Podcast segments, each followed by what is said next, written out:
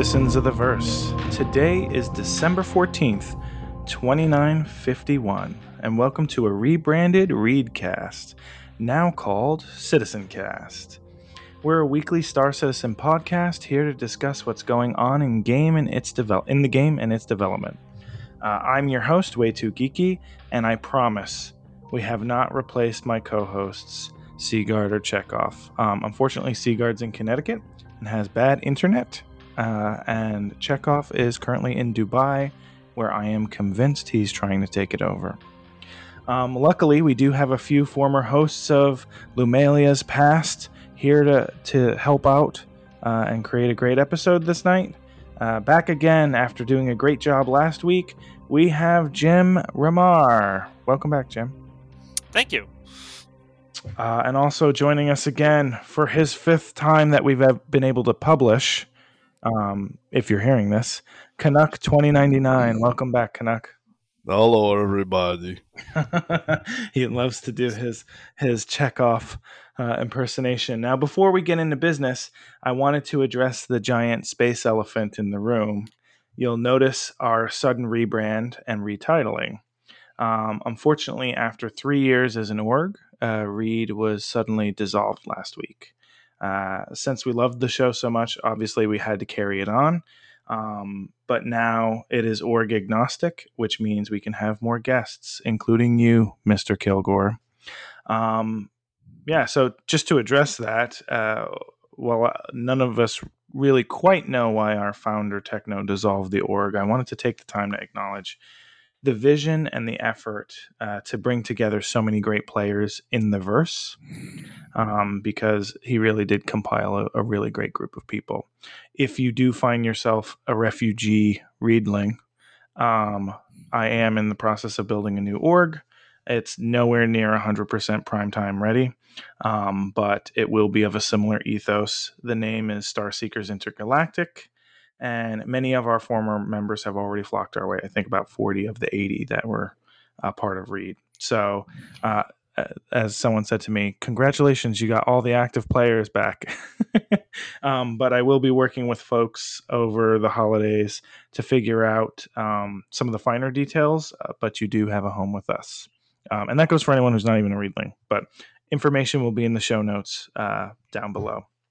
Enough about that, though let's uh, get on to why people listen to the show instead of hashtag drama.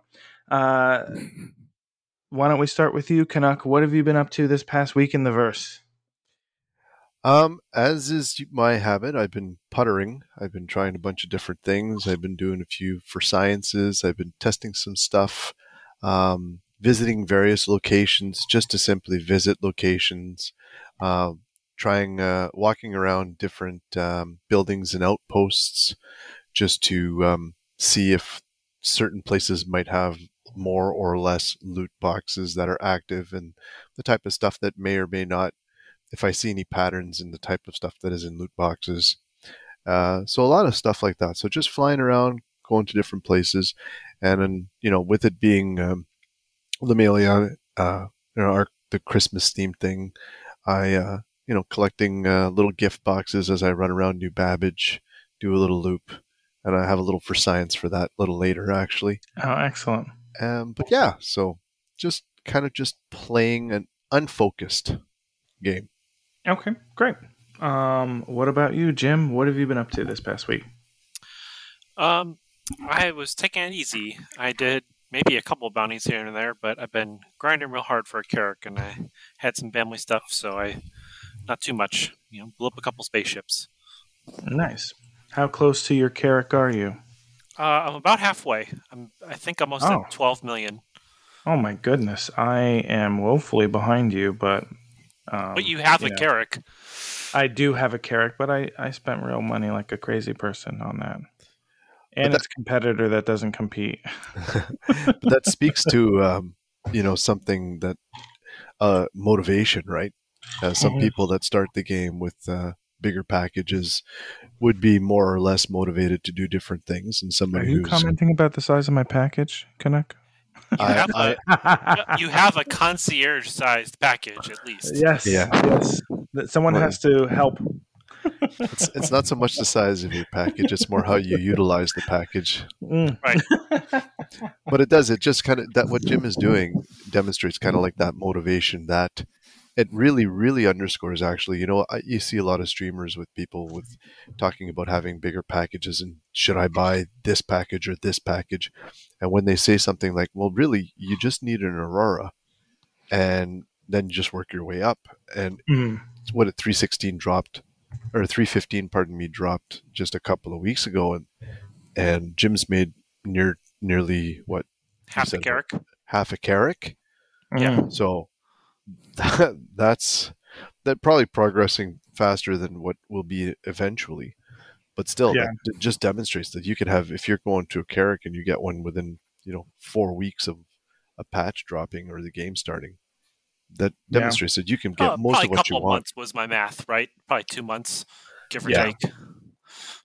Yeah. Well, and that may balance differently, obviously, when the game's launched. But um, Yeah. I just wanted to comment that you guys have already. So uh, sometimes I come into the show with an idea of what I'm going to name the episode, and sometimes I don't. I had an idea for the name of the episode, and you guys changed it. So it was originally going to be the space elephant in the room Hmm. and now it's it's not the size of your game package that counts dot dot dot Oh, I like. I prefer that one actually. It's it's more more playful, Yeah. perhaps even deeper. oh goodness if you have an arrow and you know what to do with it, you can get a lot done. All right. well this doesn't promise to be a girthy episode but Yeah. um, you know uh, i personally um, have been collecting presents and unfortunately was having a glitch with trying to sell them the last time when it, Mm. they would have been worth more money Mm, Um, so not so fun, but it's okay. I, it, it's fun because I was just like pittering around, talking to people about yeah, it's relaxing. last week's events. So it was, you know, I was getting in the spirit. mhm. Um, why don't we talk a little bit about? Oh, I just discovered how little notes I put in to a certain section because I was doing it on my phone while I was doing laundry. Uh, why don't we talk about what, what's been going on in terms of content in the verse? So, um, last week we did get an ISC, and it was pretty focused on two major topics. First, we got a look at the new Glav. Ugh, I Gravlev. can't talk. Gravlev rework. um, that I, I talk all day for my job, folks. So, in case you're wondering why I seem like I'm losing mental capacity, it's because I lost it. Um, anyway, the the Gravlev rework, um, and then the second half of the episode was all about um, the actual Jumptown 2.0. They didn't go go into a ton of detail except for the fact that now we know that it's got um, two different factions and sides, um, as well as you know people will be selling the actual cargo, and uh, it should be a really interesting test of I, I would guess the economy at the very least um, as a as a um, dynamic event. And they did mention that they would be doing that over the course of the holiday break for people. Um, what did you guys think of the Gravlev rework? What do you think of Jumptown 2.0? Um, Canuck, what are your thoughts? Um, the Gravlev, I think, is interesting. Um, I think it's going to make a nice because three. I remember three fourteen Gravlev was pretty good. There were some Yeah. aspects of Gravlev that I liked a lot. Particularly, I liked the fact you could it, it kind of the system itself looked ahead, so it kind of adjusted for obstacles a little bit for you. So smaller obstacles were less of an issue, and then the rework kind of. I wasn't. I'm not crazy. I haven't really been using my Firefly. Uh, well, I don't have it anymore because it was wiped, but you know, just because I didn't like the way it was working. Um, so I'm looking forward. I don't PTU because I figure I'm already testing the game into PU. I've already Mhm. well established that I don't PTU, but um, I'm looking forward to seeing how it handles now. And and I like if they can get the Gravlev working good. And this is something I mentioned in one of the lost episodes. I think the Gravlev then lends itself well to you know the little carts, for example, when they made the carts Yeah. with the little mini wheels, little Yep. mini wheels in the desert or snow is is just not going to work. However, with the cargo refactor and more uh, physicalized cargo, a gravlev forklift or a gravlev hand jack is going to serve a pretty significant purpose in moving stuff from, you know, out of your ship into a big cargo container or out of a big cargo container into a ship, etc. And then obviously Jumptown, well, uh, we, we can talk a little bit more about Jumptown because there's a few little things I, I like about it. But uh, Mhm. Jim, Um, I'm excited a lot about both things. Um, the first time I flew in a dragonfly was, uh, I don't remember, on I think Daymar, and I thought it was really cool, but I was so frustrated I couldn't go up and down. And I thought this is ridiculous. I'm on like a hover bike. I want Star Wars. You know, why can't you give me just uh, some up and down? So Yeah. seeing that like the first thing in the video was like it goes up and down i was like all right you had me this is great and then they're like and it goes way faster so you know you could have some really cool races on hover bikes now which will be fun um i don't know what content you can do that when you know but maybe some like dense forest on microtech or something where you have to like get somewhere real fast on the ground or caves i don't know but it just seems neat Yeah. um, and I think for Jumptown, it seems like an opportunity for a, a organized group of players to make a substantial amount of money.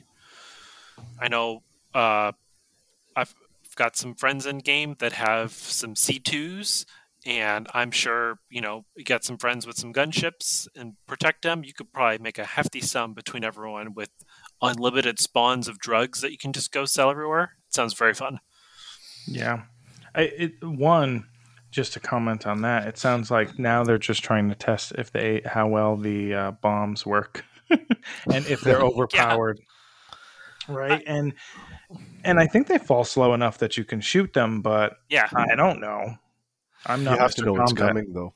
Yeah. Well, and does a bomb kill? Like if you have a, if you have an A two also or eh, M two, A two. A2 drops the bomb. A2. If you have an if you have an A two also when you're using it to or does it have cargo space still? Some right. Yeah.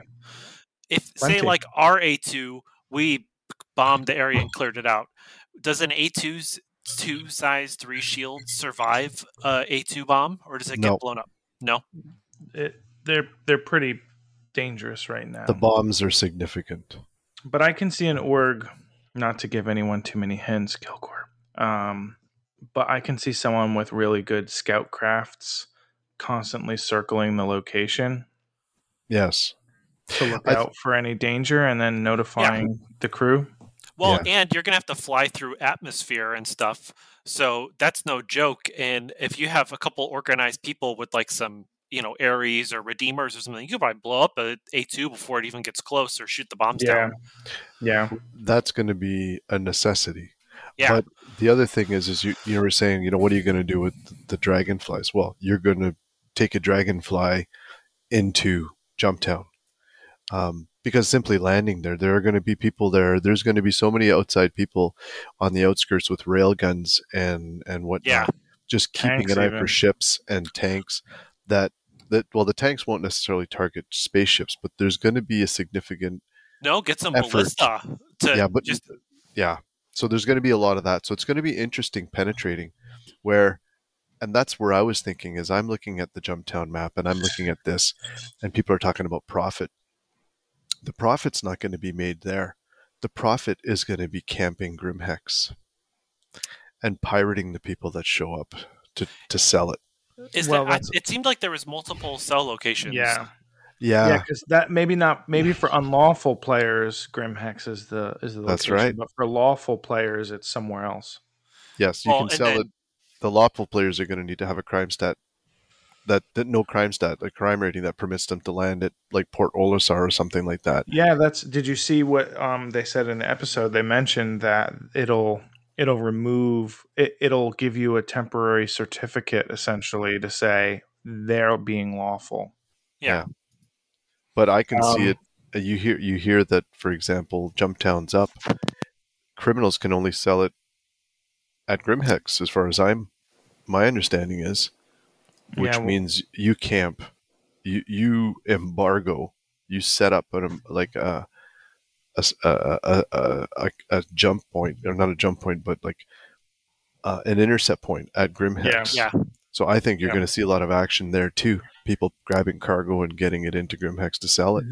this has the potential to be one of the more see it's interesting because if you look at every dynamic event now each one has a subtle shift a subtle either rule or mechanic that they implement and you can tell what they're doing it's all testing Yeah. because they're trying to create these as recipes that can happen at any given point in time based on some sort of factor or even just random chance um, that they're that's going to be baked in the game. It won't even necessarily just be in Stanton. It could be anywhere in the verse at any given point.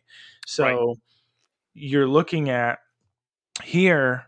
They're clearly testing if they can make a lawful player not not become unlawful by doing the right thing. And I also think they're probably just going to measure the hell out of combat and where combat happens in this emergent gameplay. And I think it has the power to be the best event so far. I, I think I agree with you for the most part. I think there's one caveat is is something I really want to see, and I think it will be able to measure it in um, Spectrum Outrage. Is the death mechanic? Oh people, yes, people, people that are going to be really like, yeah, we can go. Like, if you're thinking Battlefield or Call of Duty, um, you're in trouble. If you're thinking Star Marine in a small enclosed map where you die and respawn on the spot, you're in trouble. People are going to get killed there, and their ships are going to be blown up, and they won't be able to respawn there. You're going to respawn. Like if if if if everything's happening in the Hurston system, and your respawn point is Microtech, there's some people are going to be mad. Yeah. Well, and did you see the um the lawbreaker changes also to Yes. the way you acquire crime stat and stuff? I think that'll also Mhm. help a lot too. hmm to 'Cause that a- mitigate the unnecessary crime stats. Yeah, Yeah. because that was a big problem doing like Xenothreat and stuff. Is you'd be with your friends and it's like, oh shoot, I got crime stat because I like bumped into a ship or did something accidental, and now you know we can't play together. or We lost the I mission. grazed you. Yeah, mm-hmm. Right. So now they're setting it up that you need to target and fire targeted, or you have a certain threshold that they want to test to see how that threshold works for friendly fire, which all makes sense. And then painting a target as an enemy, then Yeah. they maintain that that target paint so that they don't suddenly go blue again in the middle of a fight. yeah, Yeah. yeah, exactly. But like I said, Uh, my main my main concern just to finish is is the jump town is going to really stress test people's uh, people's tolerance of the death mechanic. I mean, that's a great point that I wasn't even thinking of, and that also sits there. I, it's going to stress. I, I think even not to not to like do any type of one-upsmanship, but sort of if you could even pull it back further, it's this is stress testing how well you plan. Mm. Yeah, because I think You big know? groups are going to have again a big advantage, Yeah, A or hundred not even a big group, but if you have five very organized people, where you got a scout, you got a guy with the bomb, you got a team ready to drop in and go on the ground, you know, go in and out. It Yeah. organization will be huge. Yeah. It's going to be really interesting and I think it in some ways it's probably ahead of its time and in other ways it's like amazing. the one of the caveats. Another is just the number of people on a server. Yes. Yeah. Um, because a well organized org, they get up in the lobby and essentially they took over a server, and then when that runs, they can just simply overwhelm the area Yeah. and just print money. So yeah, I mean you know, even but that's why we're testing. That's why we're in pre-alpha. That's that's part of the game. That's what we got to expect. yeah, even 10 people's 20% of the server, so you got to you got to you got to think like 20% of the server against the other 80%, but if the 20%'s organized and the 80% isn't, Right.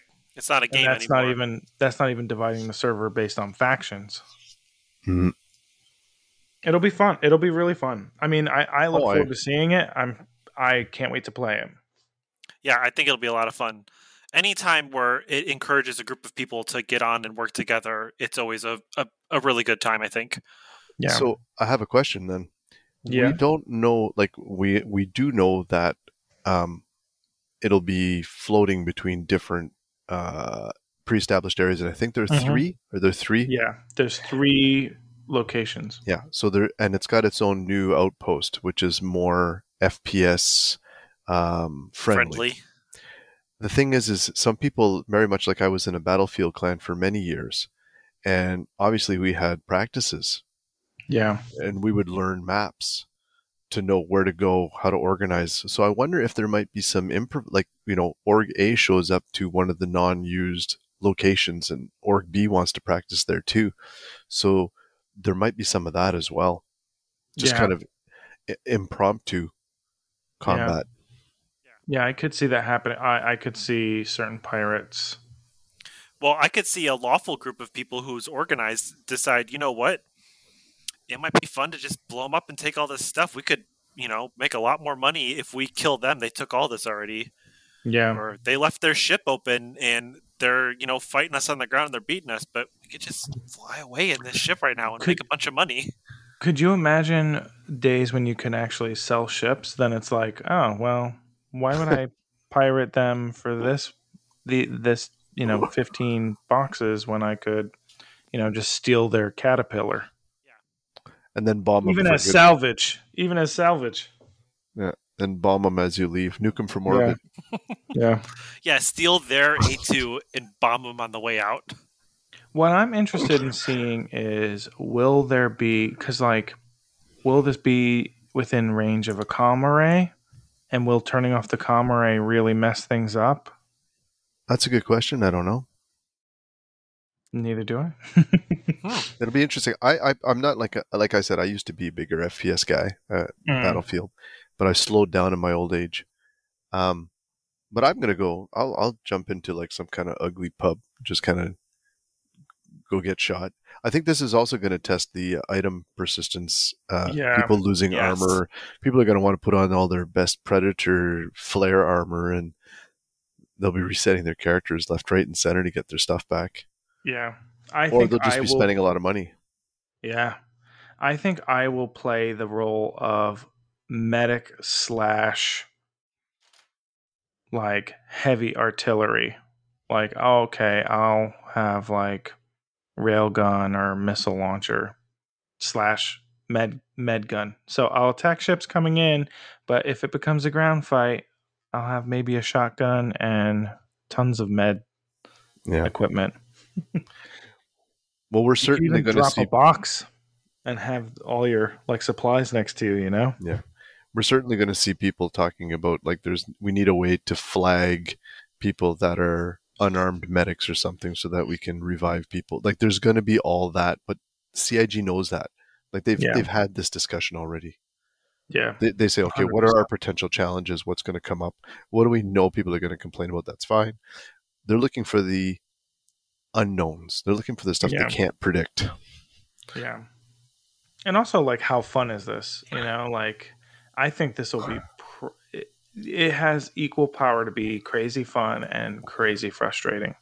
Mhm. Right. Does everyone just split up and say, well, there's three of these going on? You know, you go here, we go here, we'll stay out of each other's way, and we all make a lot of money, and no one has to get hurt. I don't see that happening I think it's only one location per per at any given APB. time. Yeah. Cool. Mm. So, of course, you say that as I'm sipping. So, what do you Um, think, Geeky? Yeah. Well, I, I already mentioned the the um, Jump Town. Uh, From the Gravlev standpoint, I haven't had a Gravlev vehicle in a very long time. Um, I think it looks, huh? Yeah, I know. I'll buy one in game for sure. Like I love the Dragonfly. They're dirt cheap. There's no reason to buy one outside a game. Um, I think the the only thing I noticed just from the demo is it looks like it feels better, but it still doesn't look quite right to me. do you find it pitches forward too much? Do you find it noses down? Or I just find the movements a little too dramatic. Like the angles when it pitches up or or down just feel a little dramatic as if it's going over steep hills instead of sort of like guiding with the slope, and maybe it's because it's a long vehicle. They didn't. They showed. You know what? It was more awkward with the Dragonfly than it, than I didn't notice anything weird with the Nox. But that was third Maybe the person, right?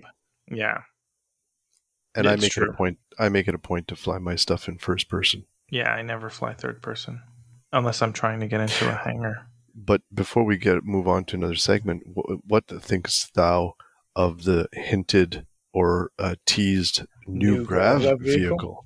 I bet you it's the X one. You think that's gonna be a um, Gravla vehicle? Yeah, I guess it was. It is a. I I mean, maybe it's not. I mean, I would. fo- It. I think it'll be straight to flyable. Yeah.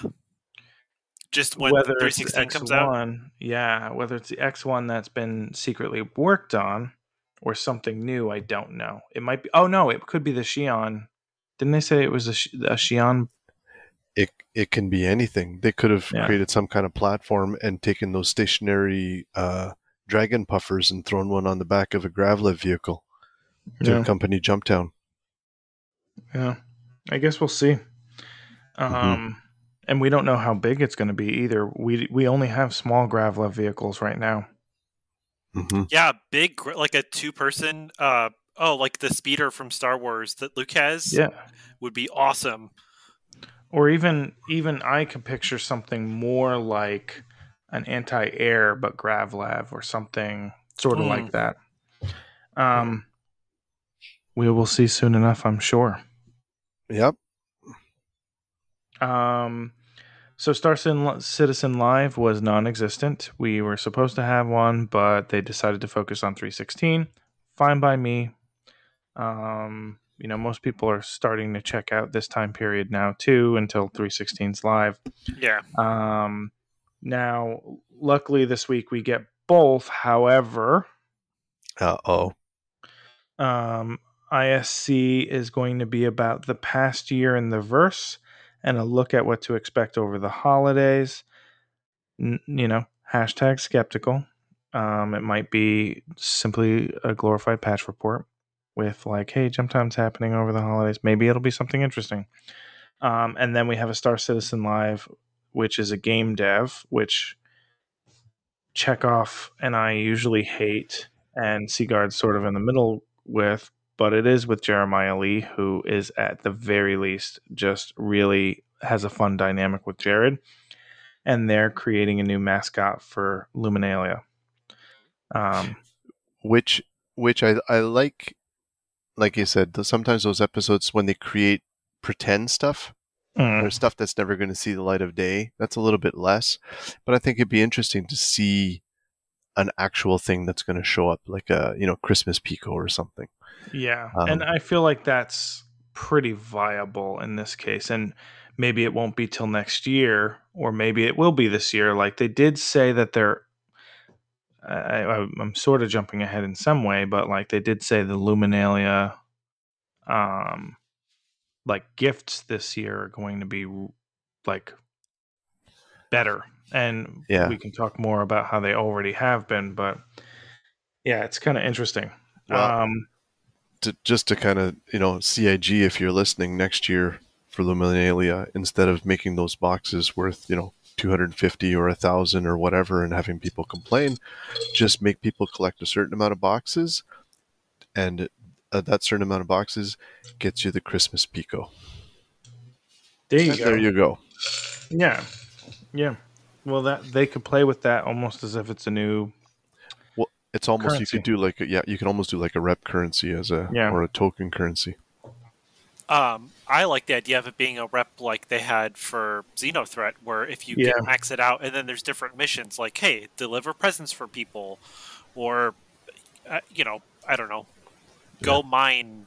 No, mining's boring. Go, go, go collect boxes. Go deliver boxes. I don't know. Do other things. Help decorate a tree. Whatever it is, you know. Mhm. Hang I- on, I- collecting boxes is more boring, less boring. Let's than put- yeah, I heard that too.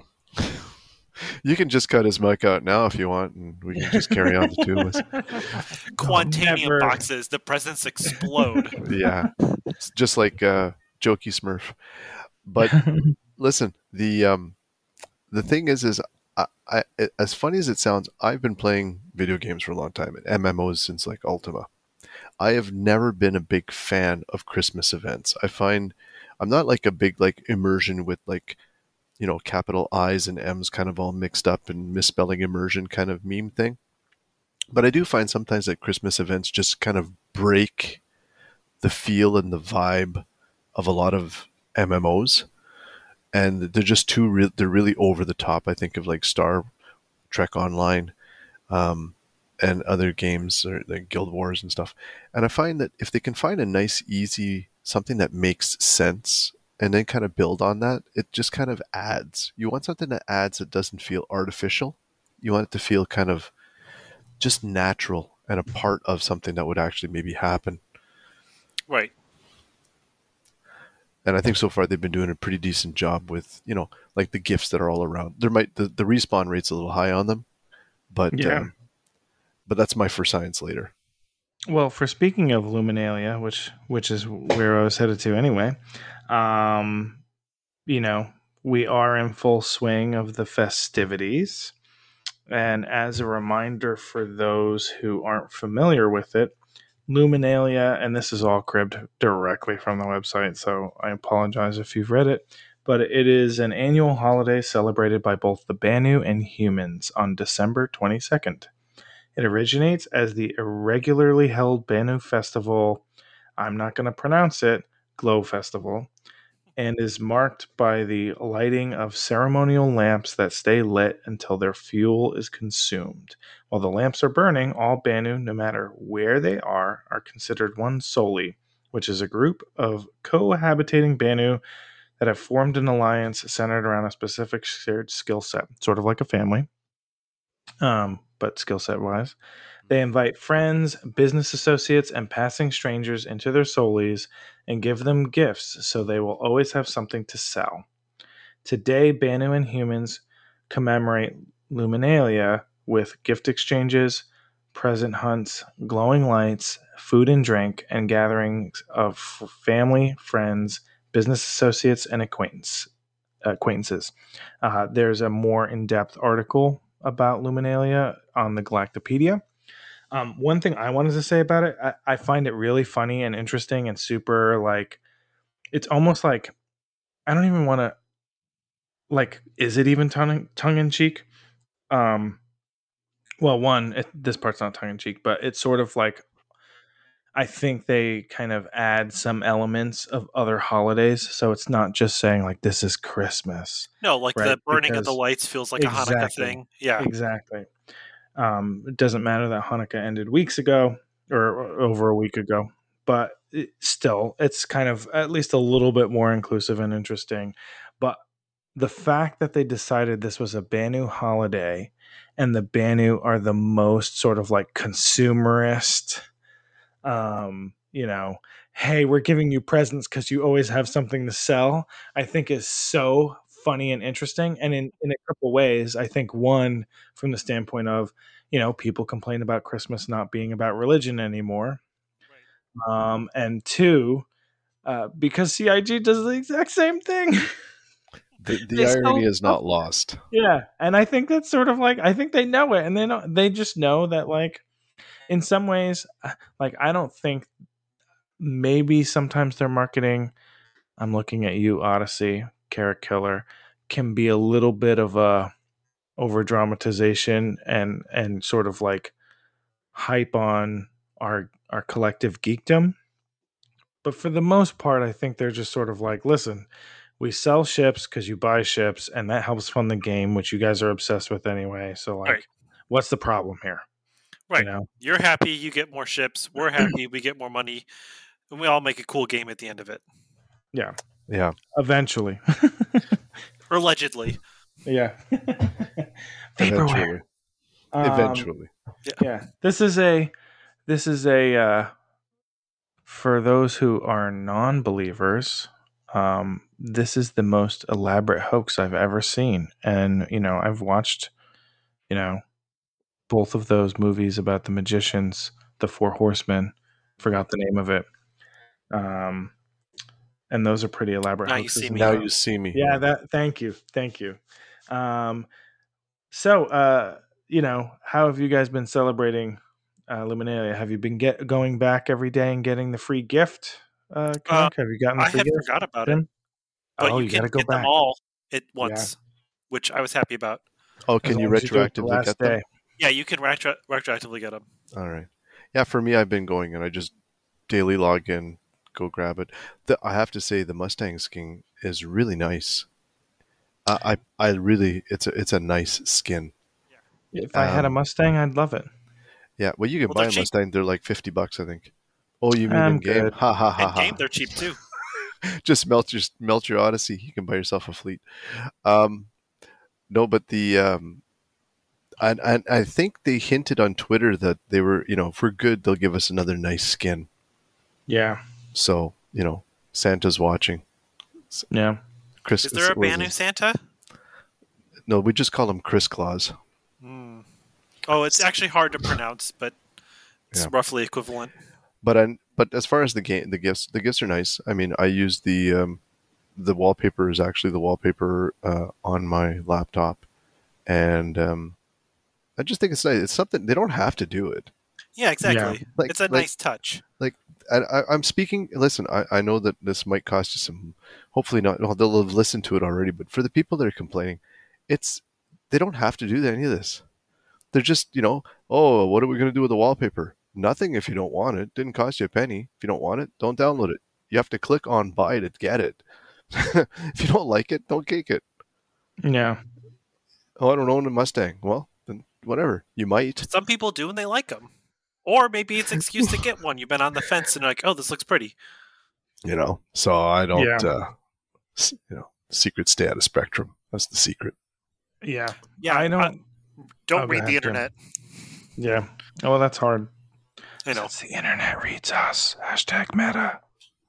hmm Sorry, I'm just being weird. It's all right. Yeah, I've been clicking every day. I I like my intergalactic ugly sweater. Yeah, that's pretty Um, cool. I'm excited about that. I'm hoping to rock it next week in a present hunt once I'm back from the UK. Um, but uh, Yeah, but the only thing is, is if you want to pick up some gifts, you have to make sure you buy some pants with pockets in them. oh yeah, and backpacks. Now you can't Mm. wear backpacks when you're wearing clothes. That said, um, no, I know. if you go to Hurston or Everest or Hurston, Hurston, uh, yeah, in Lorville, I think there are some cargo pants that you can get there that um, actually have a little bit more room in them than others. Well, maybe maybe after I've hunted down plenty of packages, then I will just. Oh, we're back on packages again. Um, I'll be, you know, chilling at the lounge in my my Luminalia sweater. I mean, if push comes to shove, you just pick one up, hit I, right click, store in in the in the local inventory. Oh, true. Good point.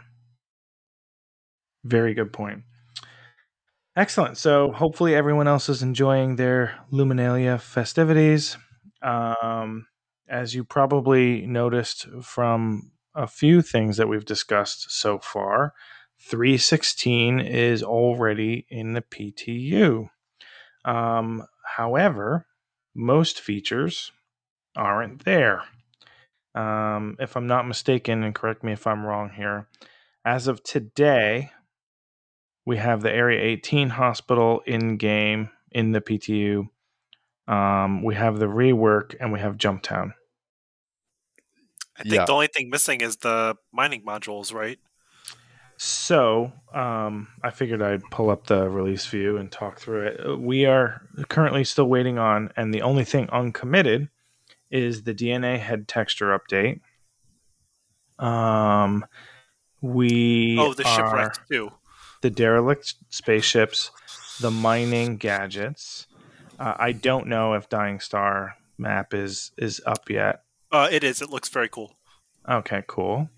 Uh, and then last but not least, the laser trip mines tier zero. Yeah. The the troll mines. Yes, troll mines.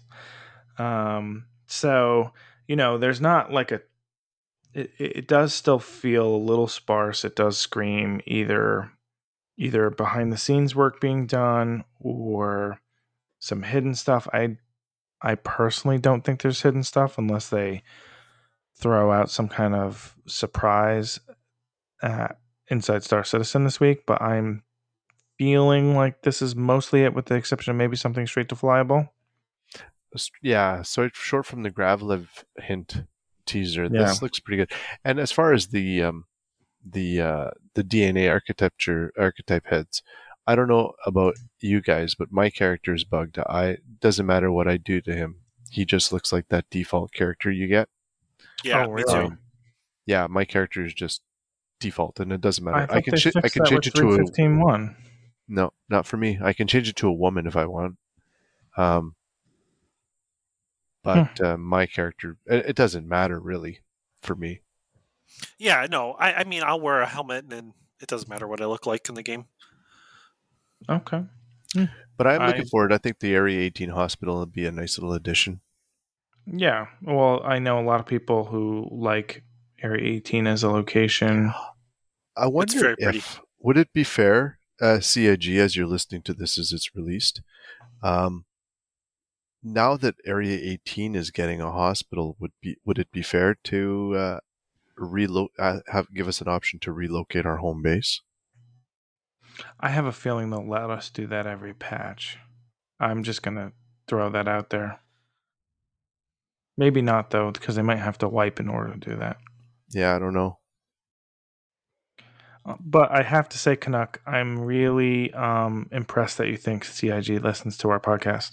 I absolutely, absolutely, 100% think they do. And I'm not. I say that I'm not even joking. There, there has to be in all of their staff. They, they. How can you ignore the only Star Citizen podcast? I don't think we're the only. We're probably the most consistent. Well, that's this. That, that That's makes the you most only important thing about podcasting. Yeah, I know, I know. inconsistent podcasting unless you're on like a we do only once a month kind of thing. But you, then you consistently have to do one a month. Yeah. Um, you know, and anytime we miss a date, it's it's because we've had technical difficulties because we're not professionals. Pretty much. Pretty But I- much. Absolutely, Occasionally not. I absolutely actually think people from CIG listen. well, thanks if you are. You're making me blush, Canuck. Oh, I don't know Um, about that, but um, what you mean? Other people too? Um, yeah. So, uh, have either of you been in the PTU? I have not. Okay. I, yeah. I know I, I don't PTU. Yeah, I I, try not to usually also. do. I usually do, but for some reason, if CIG is listening, I am unable to install a new patch without Mm. having to completely reinstall the game. I don't know what's going on. Um, I've tried everything. Um, and if anybody does know, please let me know how to how to fix it. If anyone has the answer, I have heard a few people say it's it's been a problem for them, and the whole delete and reinstall thing has worked for them. I've deleted the I've deleted the patch. I've deleted well not the patch. I've deleted the game. I've deleted the um the launcher. Nothing. Well, drop it into a general, into the general, into Discord. Somebody might come up with a solution. Because solution are you you. trying to just have one folder, which is the PTU, so you don't have to hit download the game twice? Um, I normally have two instances, and I have two full fledged downloads of the game. Okay. Um, and then one time I was having an issue with it, and someone was like, "Just rename the the live to PTU." Yeah, And ever since then, it's been. buggy. yeah, But it's like I still should be able to. If that was the problem, I should still be able to delete everything Right. start fresh and it shouldn't be an issue but it's still an issue i what happens is the launcher crashes while it's installing a patch and then when i reopen it it says the launcher crashed on your last installation look at the logs to figure out the issue and then i can't find the issue in the logs and then yeah i just just wash rinse repeat it's weird I don't know. I don't know. Hmm. But I mean, I know we were talking about 316 being. I don't know. Some people say it's a little a little thin, but eh, 315 has only been out in the PU for a very short amount of Yeah. period of time. So Yeah. it's kind of like a you know 315.1.1 kind of thing. But that's fine. yeah But 317 has got some pretty interesting things planned. A hundred percent. Like that persistent hanger stuff, the uh, Mhm. you know the new hospital fine, but selling items to shops, Yes. um, and then even like giving a purpose for some of those NPC taxi missions. Yeah. Those are, I'm not I'm not, I'm not too worried about the ships, but the Holly, of course, people are going to be excited about that. And that was something Yeah. I think you guys spoke about last week. One of my questions. Um, so 317, like I said, we're going to have 316 probably till March ish, Yeah. and then we'll have a few extra things that might be kind of interesting to play Yeah. with. So Yeah, and then uh, also ship to ship refueling will be in again. You know, uh, hopefully, as Yeah. that's where it was pushed back. Um. So yeah, and then I mean, three eighteen to me is where it's like, Yeah. That's where it's starting to get the real interesting. on the map for that? uh huh. And I think the Corsair. No, the No, uh, I know, I the whole trying- C, but the cargo refactor is It's- there too. it's the salvage that's the big one, and that Yeah. one that Yeah. people are waiting for. And it was pushed, so there's a good chance that this comes in 318. Yeah. I 'Cause- feel like it's been pushed so many times, but now Yeah. that it sounds like there's actual reason for it. Yeah. So Yep. I guess we'll we'll see. We will. hopefully, because if not, then it will be a slim patch. um, excellent. So uh, that brings us to tips and tricks, which we had none on our Discord and none in any of the other ways you could communicate with our podcast. Um, Canuck, any any tips and tricks for this week? Uh, no, no specific tips or tricks. I mean, like I said, I've been- I've been kind of puttering around, so I Mhm. haven't really had, I haven't really been using, um, any workarounds since the ones that I don't know. I think you mentioned a few little tips and tricks that I'd mentioned the week before anyway in the last podcast. So I'll stop talking. Okay. Um, how about yourself, Jim? Anything interesting our listeners should know? Um, yeah, there's uh, uh, I do a lot of bounties, and I do a lot of bounties around Yela, and that means I crash into a lot of asteroids. And there's a setting you can toggle off, uh, and now I forgot the name of it. I should wrote down, but uh, the setting essentially um, tries to slow you down when you're by other objects. So when you see the little warning that's like, "Oh, you're about to collide with something," and then you try to adjust your flight path, but like then the game is like auto slowing you down because of this setting that you have toggled on. And Hmm. then um if you turn off, it doesn't do that. It doesn't make it a lot better, but it's like enough where you can like sometimes then just just dodge the rock or the other ship kind of thing. Uh, so it's worth checking out. I'll I'll have to look up what that is because now I should have written it down. No worries. Um, just to know that there's a setting is probably enough to to answer some people's uh, yes, there is a setting for that. Um, is it is it specifically for joystick users or is it just random like just a, It's just, just in ran- the general settings, Uh-huh. so it works for every ship just the same. Um, and again, it's not like a huge difference, but it is a difference, and it's you know pretty good. okay. Uh, especially if you're in like a more maneuverable ship, you probably have a better chance of saving yourself versus a slower ship. It's like, oh, you're kind of already gonna you know, die, whatever. Okay, that makes sense. Um, I do not have a tip or trick, but I do appreciate Jim that you uh, had one. Uh, but that brings us to everybody's favorite segment. That didn't play when I clicked the button. There we go.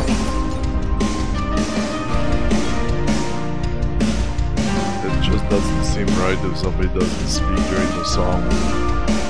That's true. You sort of just need that like that like check off. Wait, we're still recording podcast. I know it's for science, but please tell me, we're talking now. Um, oh, Oh, this is got where the theme again. Amateur hour. CIG is rolling its eyes now. I'm. I wasn't even on that screen, so that's how you know the recorder delayed a little bit. Sorry, Xylo. It's because we we made fun of our friend, and he hacked into our system just like they do with the fake news, you know. Um, So, for those who don't know, on Citizen Cast, uh, for science is all about what we did in the past week in the name of science, whether it's testing out the game to find out some kind of predictable pattern, whether it's searching for some sort of phenomena within the game's um, uh, sort of lore or some other thing. Really, it's kind of like a catch all for anything that we think would be interesting that's repeatable. Um, so, Canuck, you said you had a little mini for science. Tell us about it. All right. Well, I've got, I've got, I'm going to go back in time and draw out of the the uh, the lost episode and talk about getting drunk. Uh, getting drunk, I managed to do it twice now. Um, so for anybody who doesn't know, you can get drunk at the bar. Uh, it takes a little bit of work um, because you need a working bartender and you need a bartender that's not laggy. Because if your bartender's too laggy, you sober up too fast. So um, I've done it twice now, so I can confirm that once your alcohol, um, your intoxication level gets above 75%, so 74.9, you're fine. 75% or higher, you start stumbling around. You have the physical and visual um, uh, effects of being intoxicated. Um, both times I did it, it took about 17 drinks uh, to get drunk. Uh, just drinking um, beers uh, because they're faster to, to serve. And uh, the trick is, though, you have to find a bartender that is working because if they if they disappear, because sometimes they just straight up disappear after about yeah. you know ten drinks. So uh, yeah, and then you kind of walk around. Now my next for science is going to be I'm going to try to buy a lot of drinks and store them, bring them into my ship, and see if I can get drunk on the ship, and then see what the effects are of flying while intoxicated. So that's that's the next step. You may wake up and your ship is uh, on a moon without landing gear, and you don't remember how you got there. That's right, in my boxers. Yeah. Um, mm.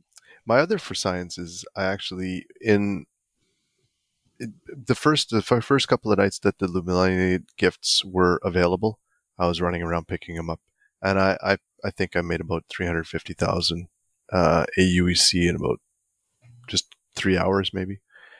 Um, so I decided last night, actually, because knowing I was going to come on, I, I, timed it. I was a new Babbage, so waking up the Aspire Grand, I started a timer. I got into my armor with my heavy armor, and then I just kind of cruised through the Aspire, headed over afterwards to the um, to the space terminal, did the loop in the space terminal, and then headed back over to the Commons, did a loop in there in the both sides to finish at the um, planetary services. And mm-hmm. in and in 34 minutes i picked up 120 boxes. Oh wow. So you could understand then why now i sold them all at this time at this point they're 250 each but before if they were a thousand that would be 120000 in about 34 minutes and then i went back to the aspire grand and sure enough every single box had already respawned so if i wanted to do that loop again in another half an hour I would have been able to pick up another 120 boxes. Because I think what they've done is they've adjusted the spawn rate so that a lot of people can pick up boxes and always find them. Yeah. Which which is why they adjusted the the value of them. Yeah. Because it's still profitable though. Oh, I mean that's well, what sixty thousand now instead. No, I'm thirty. Thirty thousand. What one hundred and twenty divided by four is thirty. Yeah. yeah. I didn't divide by four. I did it in half. That's all right. But it's just still, it's just, it's kind of a for science because you always hear people like talking, oh, yeah, I made like 250,000 in like 20 minutes. It's like, no, you didn't. Yeah. You can't physically do that. I timed it full sprint. I did 120 boxes in 34 minutes. That's a lot. That's intense. That's, that's still a lot of boxes. Yes. I, I literally one time w- last week was playing and, you know, I wasn't sprinting or anything, but I was walking towards a box that I saw, and all of a sudden I saw someone also walking towards the same box that I saw, an unmarked person. So I bolted towards it, but took too long hitting the interaction, and that person grabbed it. And I was just saying how I raced the uh, player in order to get a box, and it turned out it was Ramar. but don't like, forget, you can quick you action adage? I, you know what? I wasn't thinking about it.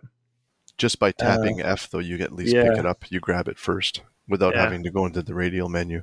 I didn't think about it at all. Um, Wait, what wait about till they add slide. Oh, Um, I can only imagine. Well, uh, I found that setting, and uh, a couple other ones that are just worth talking about is good like flight settings to consider if you fly a lot. Um, so that one is under the main game settings menu.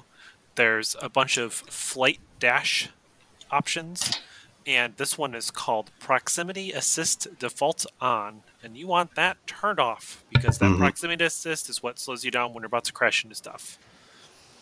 And I'm sure the intent is good for it to be helpful, but it ends up making your ship not fly the way that you're trying to make it fly, and then I think that just messes you up more.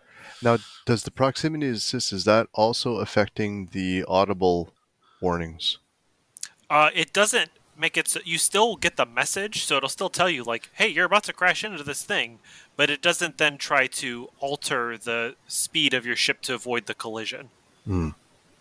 Um, another good thing to turn on is there's uh, your pilot velocity indicator. That's the like greater than less than sign you get when you're flying that shows you actually the heading of your ship. So even though the nose is pointing in one direction, you may act you probably actually flying in another one based on like you know all the different wa- ways you have your joystick or mouse keyboard whatever pointed. So that tells you actually where your ship is flying. Um, and that kind of helps you correct your course for like oh i see that you know i want to head straight this way but my velocity indicator is pointing like way down into the left so i need to add a lot more up thrust and some to the right in addition to my uh, current speed so i can kind of correct so i go the right way and i you know avoid this thing or whatever it is you're trying to do That's the circular indicator that's at the lower left corner of your HUD.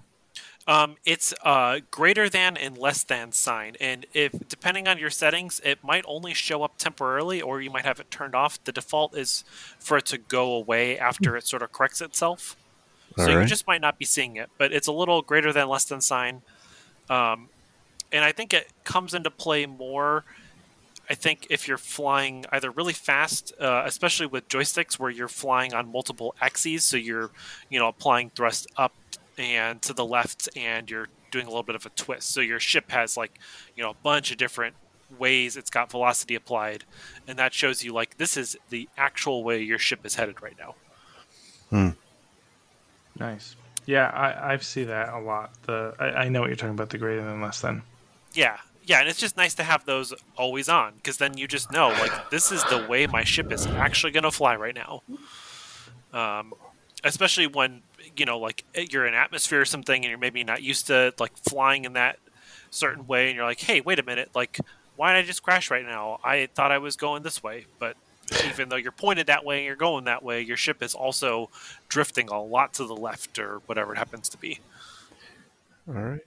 Nice. Well, I guess I can add my third, which is you know kind of a selfless one.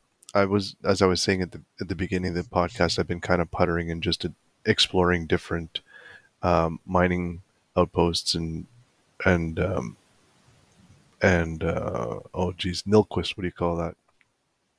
Oh, the emergency outposts and stuff yeah, like yeah. that. Oh, the eight stations. Yeah, Yeah. aid stations, and I I have discovered or have found that the aid stations have more loot, and Oh, usually more usually more guns.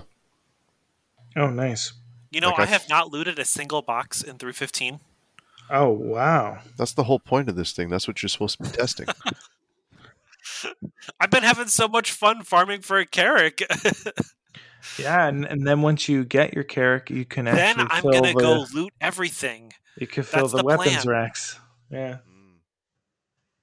Um, I didn't do anything for science personally, but I we did get a submission from Gothic. Uh, He said, "I've been messing around with physical cargo space versus what gets generated when you make a purchase at a mining or trading outpost.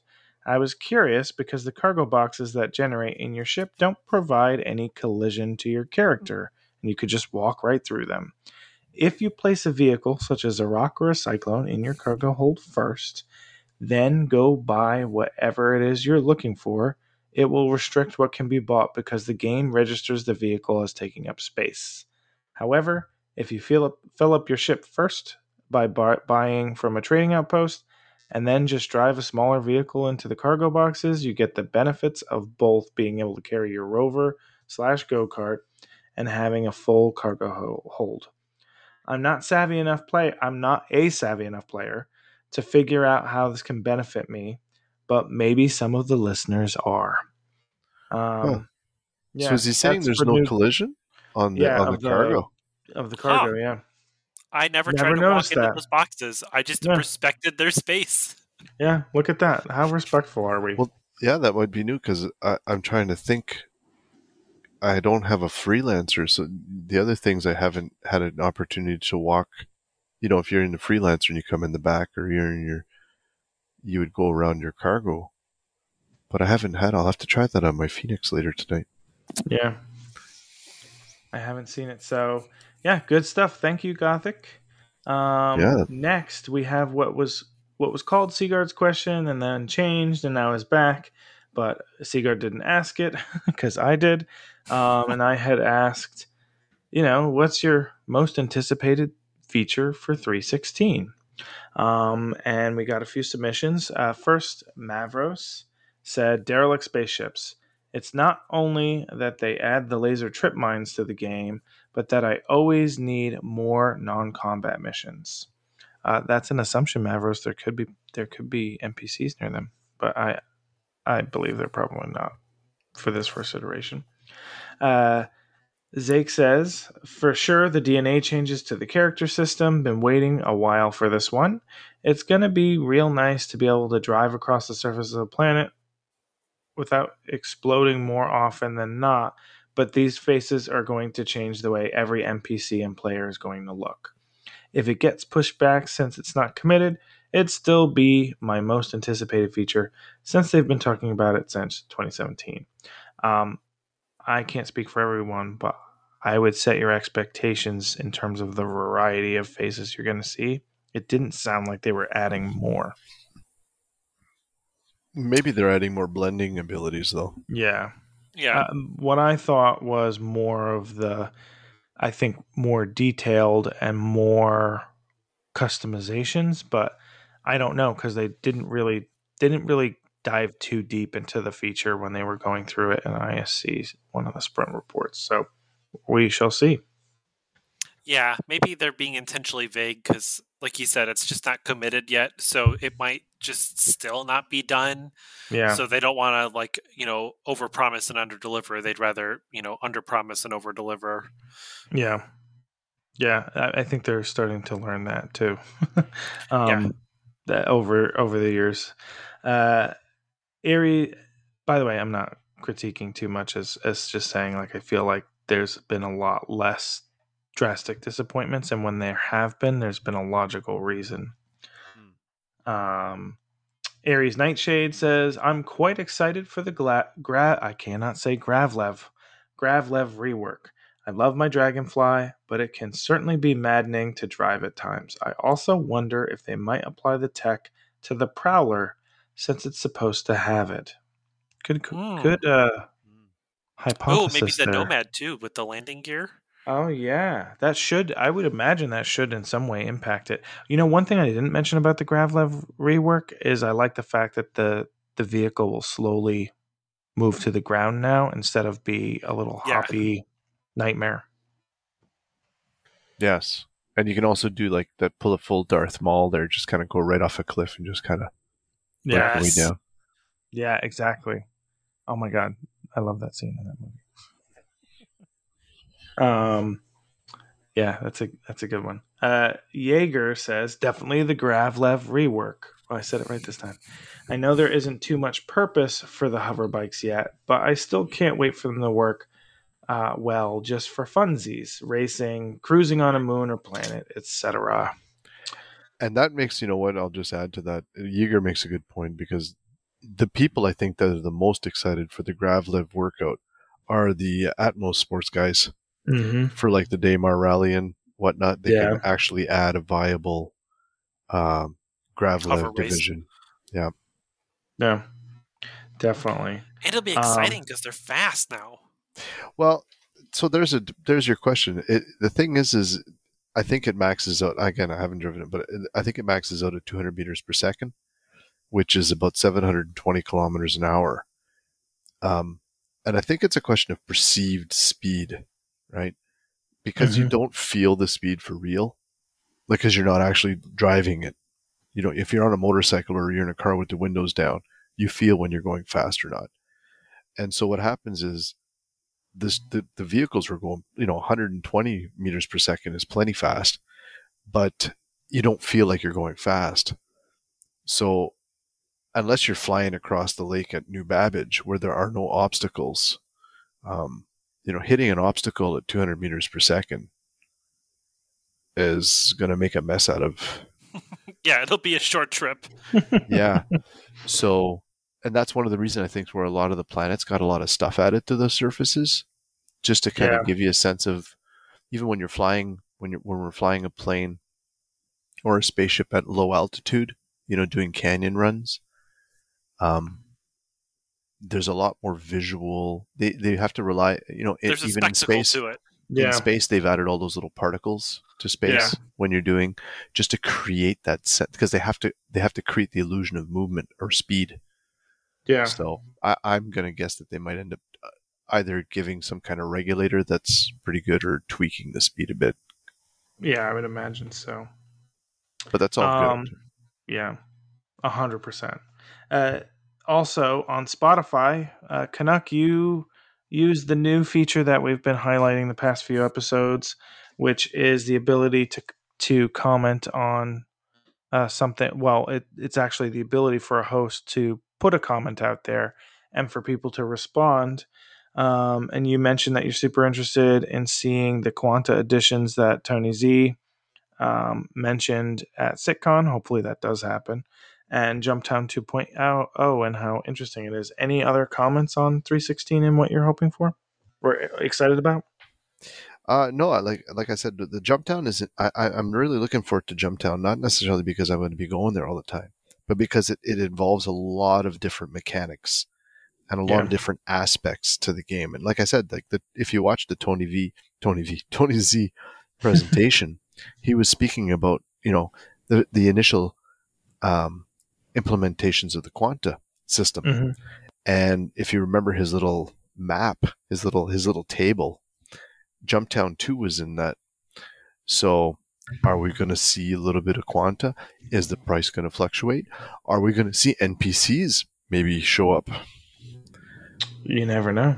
Because I mean, what's what's the difficulty of throwing a spawn closet out there and having Probably not super difficult. suddenly having like a th- a bunch of NPCs show up and crash the party? We could also just get really insane and be like, or is there a possibility that a Kraken will land and start trying to take over and it becomes a really intense mission?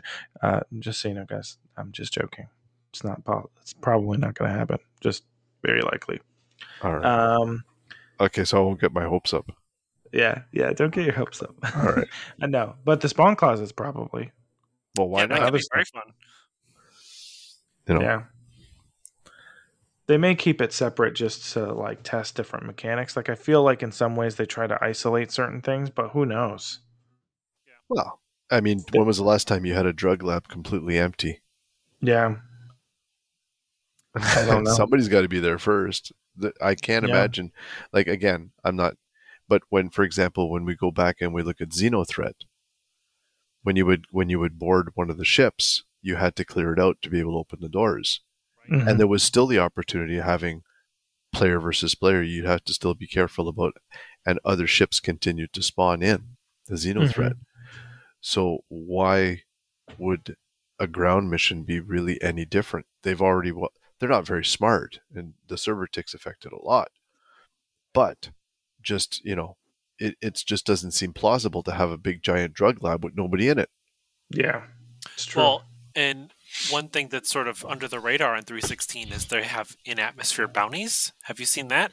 yes. Very good point, Jim.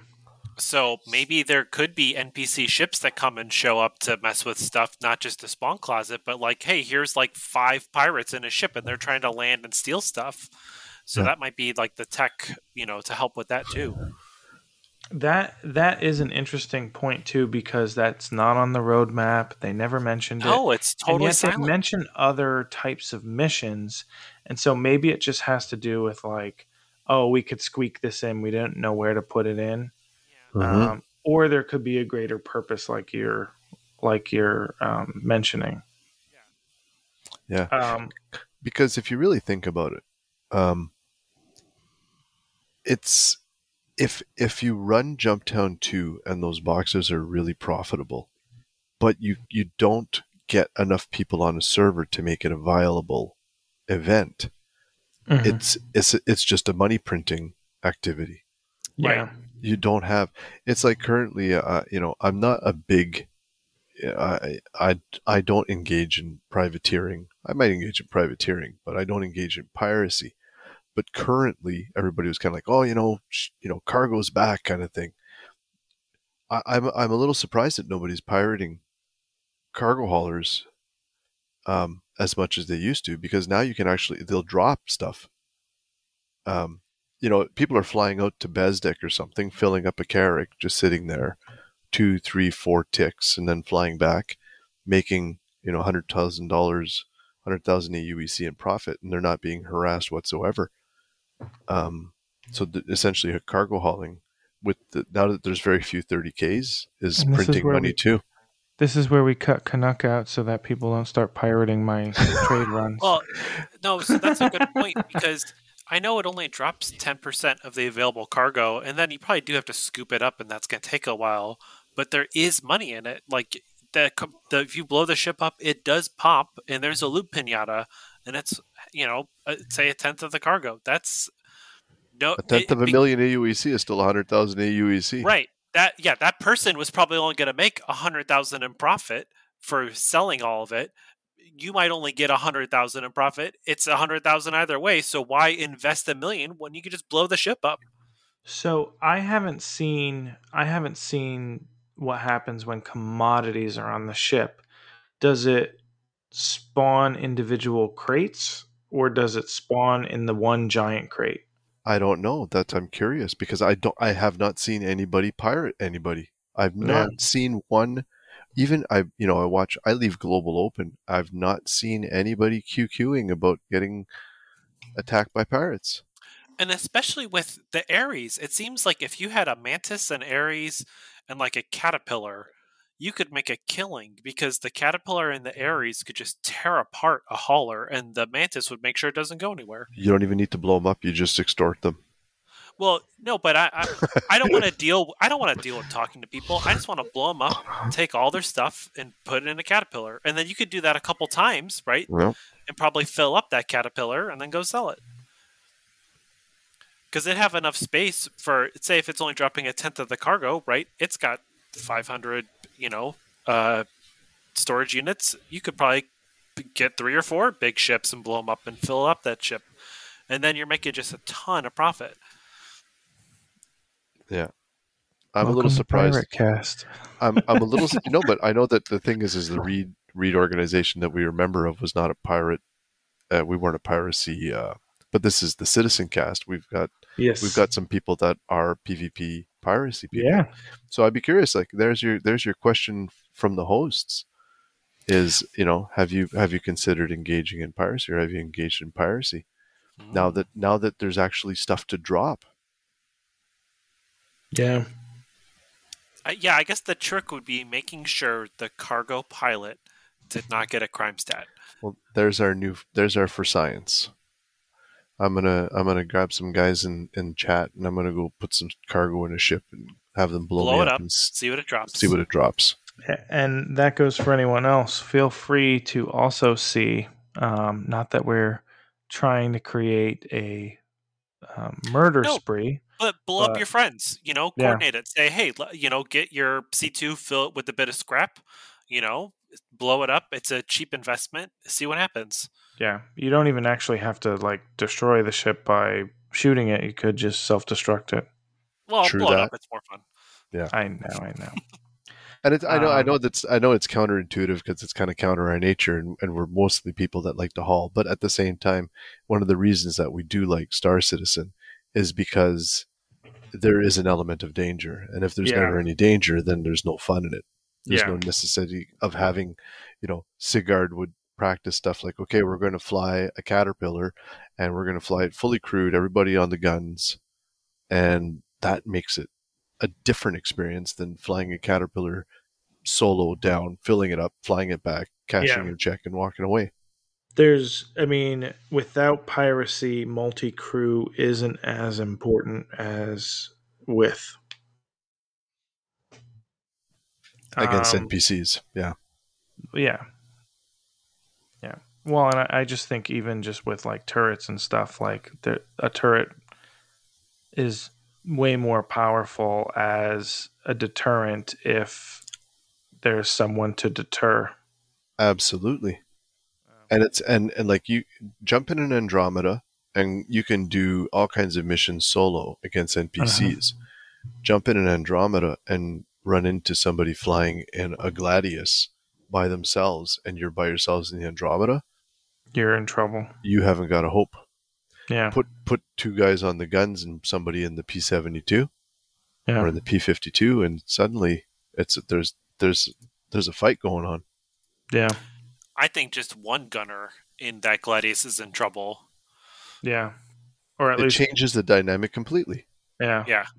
Yeah. It makes it much harder because now you have to avoid the front of the ship because those those guns are still pretty powerful, mm-hmm. but now you can't rely on just like bobbing and weaving around the ship either. Well, in a Gladius is like a, a smaller ship than a Andromeda can still probably orbit it and stay if it gets close enough at one fixed spot. So you Mhm. you know, like you could be on top of it if they've got a bottom gunner and a pilot. You could still probably stay out of the guns, but it's a lot harder to do that. It still could, but it's a lot harder. Yeah. And then Yep. you throw in the the like I would even say the Andromeda and a P fifty two makes it really hard or not really hard, but like I think that can be a complicated undertaking because Right. you can coordinate with a really fast attack ship and a slower, you know, heavy hitter.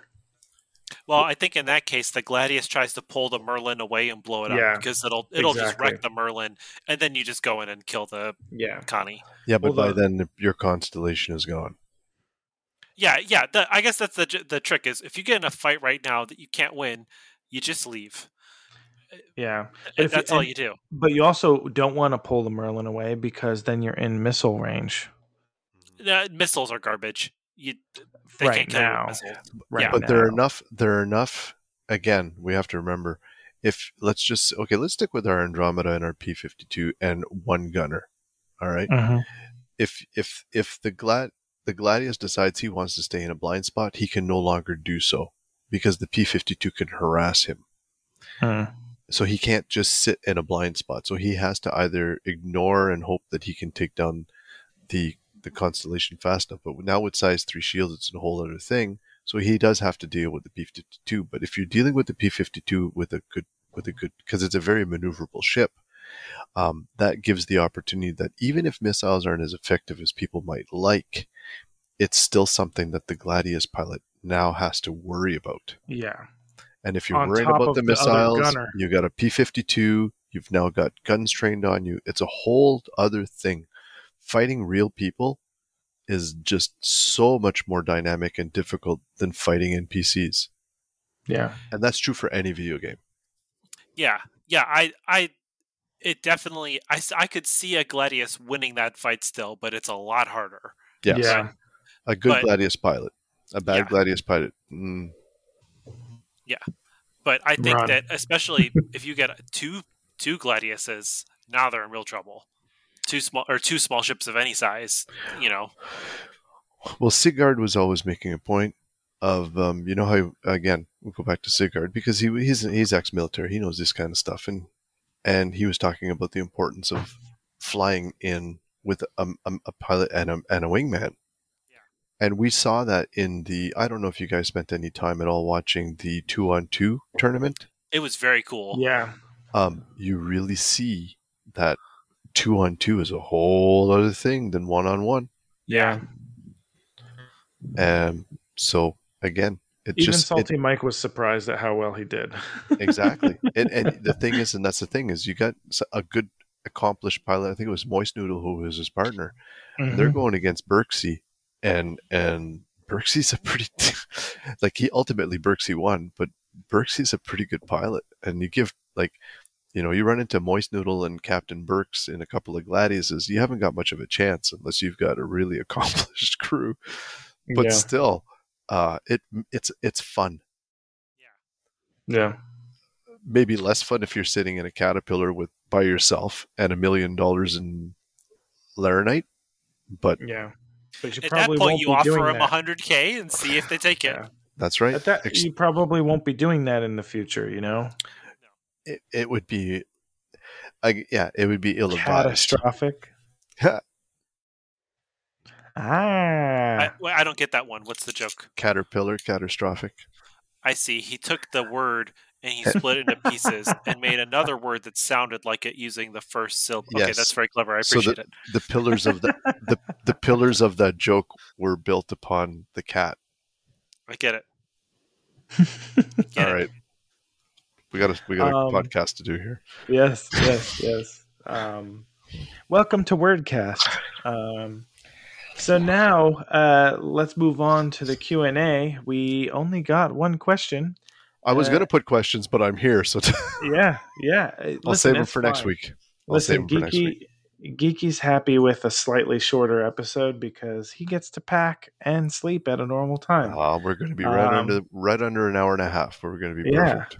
Exactly. Uh, so it comes from Admiral Cody, and he says, Question Why do you think we haven't seen more shipped customization on the RSI store slash checkout page like we did with the 300 series? Uh, Canuck, what do you think? Why? All right, I have actually thought about this. I do own 300 series ships, and they're customized. And my simple answer to that is the customization was a proof of concept. Mm-hmm. They know it works. They know it can be done. So there's no point in expanding it to all the other ships until they they they have all the other ships go through the passes. That's that would just really be just not a good investment in resources of coming up with a whole bunch of different. They've kind of thrown in you can buy some ship skins in in the stores if you want to change your paint scheme and stuff like that. And there is a funding element, but customizing your 300 is not free. Costs a couple of bucks here, a couple of bucks there. Your non-functional coffee makers two dollars and stuff like that. Um, but I think they know it works. They've demonstrated it works, and so now they're happy with it. So you don't have to do it with the other ships. Yeah. That's that's what I think anyway. What What about you, Jim? Uh, I agree, and I would guess that it probably did not make enough money where they were like, "Oh, we should add this for the MSR and a bunch of other stuff," because it was like, you know, it made some money, it was cool, and it works. It's a proof of concept, but you know, let's not, you know, stop making paint or whatever Well- instead of it. You say that, but anybody and everybody that I know that has a 300 series ship that is a pledge ship is Yeah. customized. I Oh, know yeah. no one flying a stock pledge custom pledged 300 series. Well, here's my question to you, um, because you know, obviously, I agree with you guys. Um, but what do we think? Do we think this was a proof of concept because they're trying to test if they can use this as maybe a long-term monetization strategy? Or because if you think about when this happened, it also started ha- started happening very close to persistence. And so, do we think this was also just a way to test customizations in game, but they just haven't built the engine in game for us to to fully customize, like what they talked about with Cousin Crows? Go ahead, Jim. You go first, and I'll come in after. Uh, I think that that's a good point because I could see a lot of ship customization being in-game stuff. I would be happy to spend AU or uh, credits of whatever type in the game and go hunt down a bunch of cool things and put them in my ship. That would be fun to have a little trophy rack. But you know, real money. It's it better be cool stuff if it's real money. I don't just want like you know an espresso machine or something. So I think geeky, you're right on both points, but I'm going to add something here. And again, this is a little bit of theory crafting, but bear with me for a sec. The um, you know when you actually buy a real car Mhm. and you you have it you have it done up at the dealership. You have your your options put in and everything. If something happens to your car, you get that same trim. Mhm. Pre I think that customization in in the pledges is going to be when you have to make an insurance claim, the ship is going to come to you the way you ordered it initially. And you're not going to have to make all those additional changes in game. You go to Cousin Crows and you do all kinds of changes to your ship. Well, then Yeah. fine. That if you lose your ship, that's aftermarket Yep. you've bought if you if they go in and they start putting in like okay you have a, a ship and if you are willing to you can do everything because chris said everything is you can do outside a game you'll be able to do in game but he never said the results would be the same Yeah, so if you go in and you say i'm going to spend an, an actual 10 bucks instead of buying a couple of starbucks coffees this week i'm going to customize my my Carrack uh, and i'm going to do a few things. I'm going to get some you know um, pre uh, I'm gonna, I'm gonna put a couple of different components in this thing. So my stock Carrack if it ever has to be claimed comes back with those stock items. Now they might not be like super special super rare items that you might find in game later on or have customized and made But- Mhm. you get that you get that model back as you purchased it versus Yeah. having to then because don't forget you know say you've got a ship and you've upgraded it and you lose your ship well there's no guarantees that the components that were in your ship upgraded ship you might be able to get a hull but you might not be able to get those same components if quanta is going to work the way i understand it yeah. So you might have to wait weeks for somebody to ship it in from like another system or you might have to fly to a different system to get your parts